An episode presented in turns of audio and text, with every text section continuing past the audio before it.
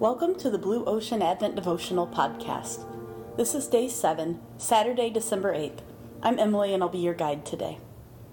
Let's start with our moment of gratitude. I'll give you about 20 seconds of silence to think about something you're thankful for and then to thank God for it. So let's begin now.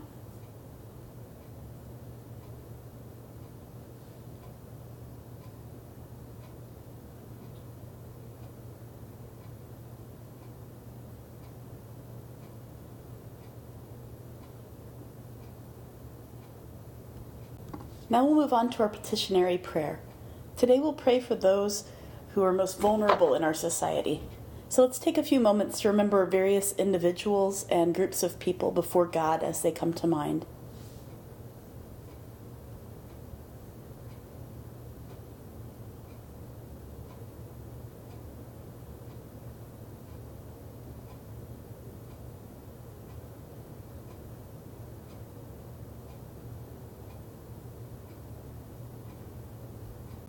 Our scripture reading today comes from John chapter 20, verses 1 to 14. So during the first week of Advent, we've been focusing on cultivating hope, right? Practicing being wide eyed, looking for signs of God in everything. So let's listen for that here in this gospel. It begins early in the morning on the first day of the week, while it was still dark. Mary Magdalene came to the tomb and saw that the stone was moved away from the entrance. She ran at once to Simon Peter and to the other disciple the one Jesus loved, breathlessly panting, They took Jesus from the tomb. We don't know where they've put him. Peter and the other disciple left immediately for the tomb. They ran, neck and neck. The other disciple got to the tomb first, outrunning Peter. Stooping to look in, he saw the pieces of linen cloth lying there, but he didn't go in. Simon Peter arrived after him, entered the tomb, observed the linen clothes lying there, and the kerchief used to cover his head not lying with the linen clothes but separate, neatly folded by itself. Then the other disciple, the one who had gotten there first, went into the tomb, took one look at the evidence, and believed. No one yet knew from the scripture that he had to rise from the dead. The disciples then went back home. But Mary stood outside the tomb, weeping.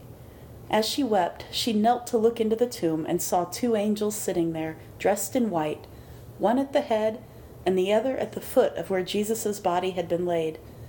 And they said to her, Woman, why do you weep?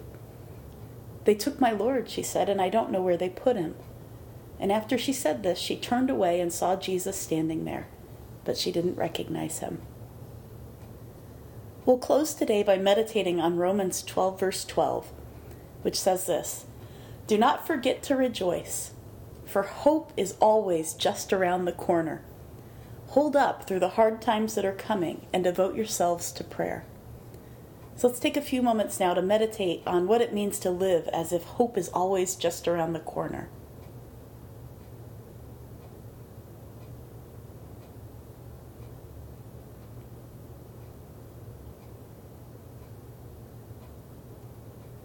Our concluding prayer Creator, Almighty and Everlasting, you've brought me in safety to this new day.